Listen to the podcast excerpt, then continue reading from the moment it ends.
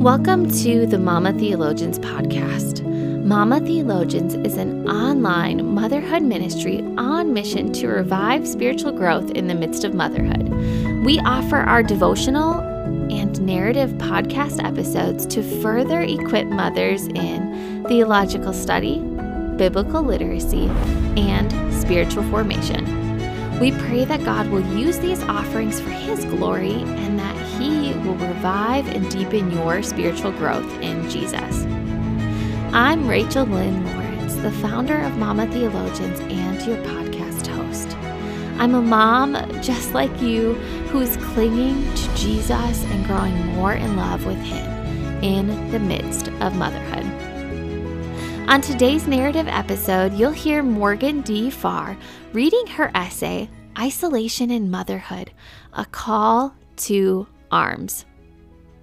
In her essay, Morgan exhorts the local church to equip mothers, especially for battle. We are grateful for the churches who do this exceedingly well. And we acknowledge through Morgan's experience that some churches have some work to consider in the area of including and serving mothers of young children. All in all, though, we encourage you to gather in fellowship with your local church, even when it can seem difficult and challenging with young children. I believe we can be better equipped to follow after the Lord as we take advantage of the privilege that most of us have to gather freely with other believers and to love our God in the midst of a growing community. Without further ado, here is Morgan D. Farr reading her essay, Isolation in Motherhood, A Call to Arms.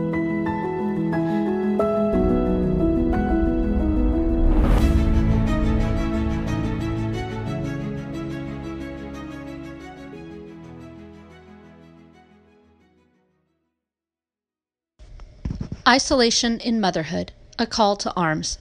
Can I be honest for a moment? Motherhood is often hard, exhausting, and lonely.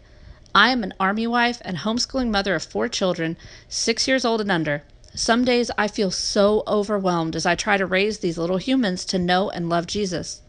Now that I have a few years of motherhood experience under my belt, I often wonder why the church doesn't talk about the challenges with motherhood, namely how isolating it is. In fact, sometimes the church actually makes the loneliness worse instead of making it better.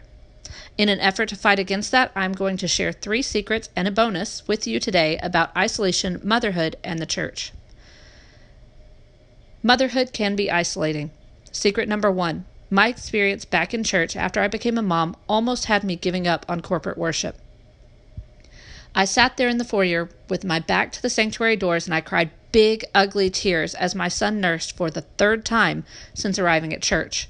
Instead of being inside the sanctuary enjoying hymns and fellowshipping with fellow believers, I had been relegated to the foyer. Not once, not twice, but 3 times I had people come up to me and let me know that the foyer was available to me since my son kept fussing. I hadn't wanted to leave, but I didn't want to endure the frowns of disapproval either. I was sore physically, emotionally, and spiritually after the 49.5-hour labor that ended in an emergency C-section just 4 weeks beforehand. This was our first Sunday back at church, and I was 1,200 miles from the closest family. Embarrassed and struggling to figure out breastfeeding in public for the first time, I sat outside the sanctuary trying to listen, and I felt desperately alone, like church just wasn't meant for us.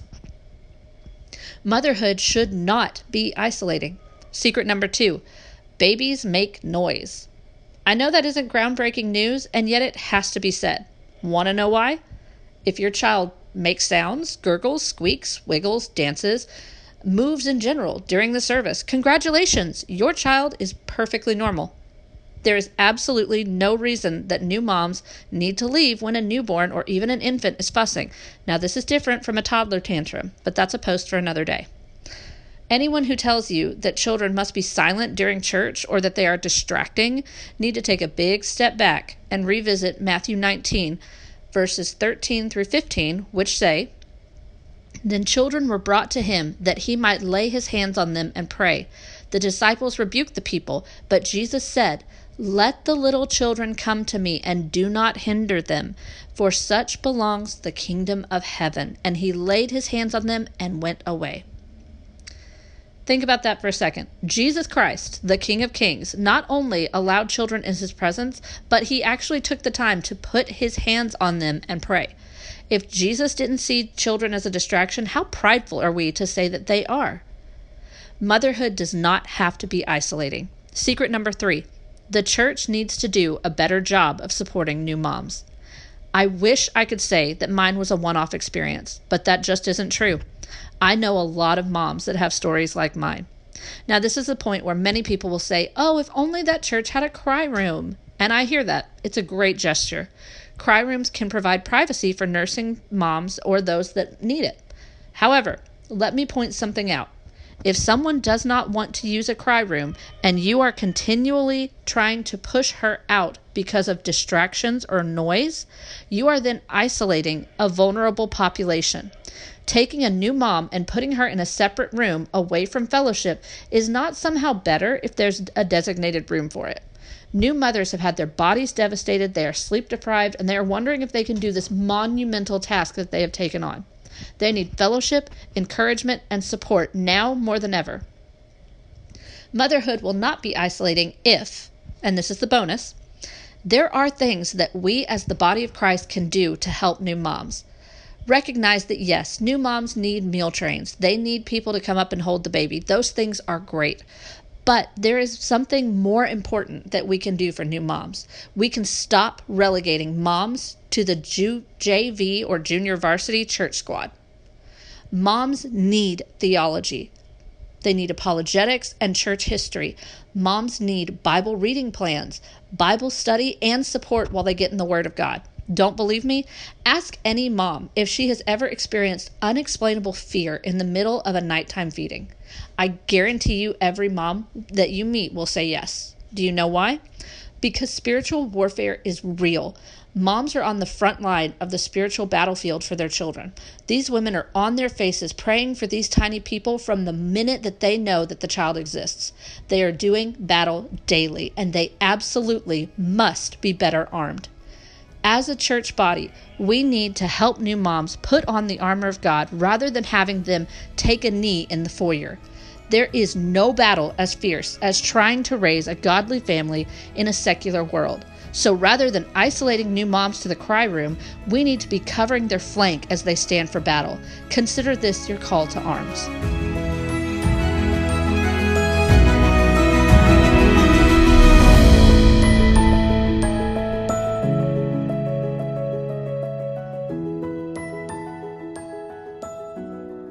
Morgan is a Texas-loving, succulent, cultivating book nerd and aspiring author. An army wife of 8 years, Morgan has learned to lean heavily on Christ as she walks this military life. Morgan and her husband have 4 young children and 2 fantastic dogs. As a jack of all trades, Morgan is always working on projects. When she isn't homeschooling her children, writing for Christian publications, or training her Dutch shepherd, Morgan can be found listening to Texas country music while crafting, lifting weights, or reading. Morgan is best known for her discipline, organization, and love of turquoise jewelry. You can connect with Morgan on her blog, morgandfarr.blogspot.com, and on all major social media platforms using her handle, Morgan D. Farr. To read this entire article by Morgan, head to mamatheologians.com/articles or follow the link in the show notes. We encourage you to join our community on Instagram or Facebook at Mama Theologians, that is MOMMA Theologians, and we truly can't wait to see you there. In her article, Morgan reflects on the armor of God, and so I want to read a portion of scripture that discusses that, which is Ephesians 6:10-18 in the New International Version. Ephesians 6:10-18 in the New International Version. Finally, be strong in the Lord and in his mighty power.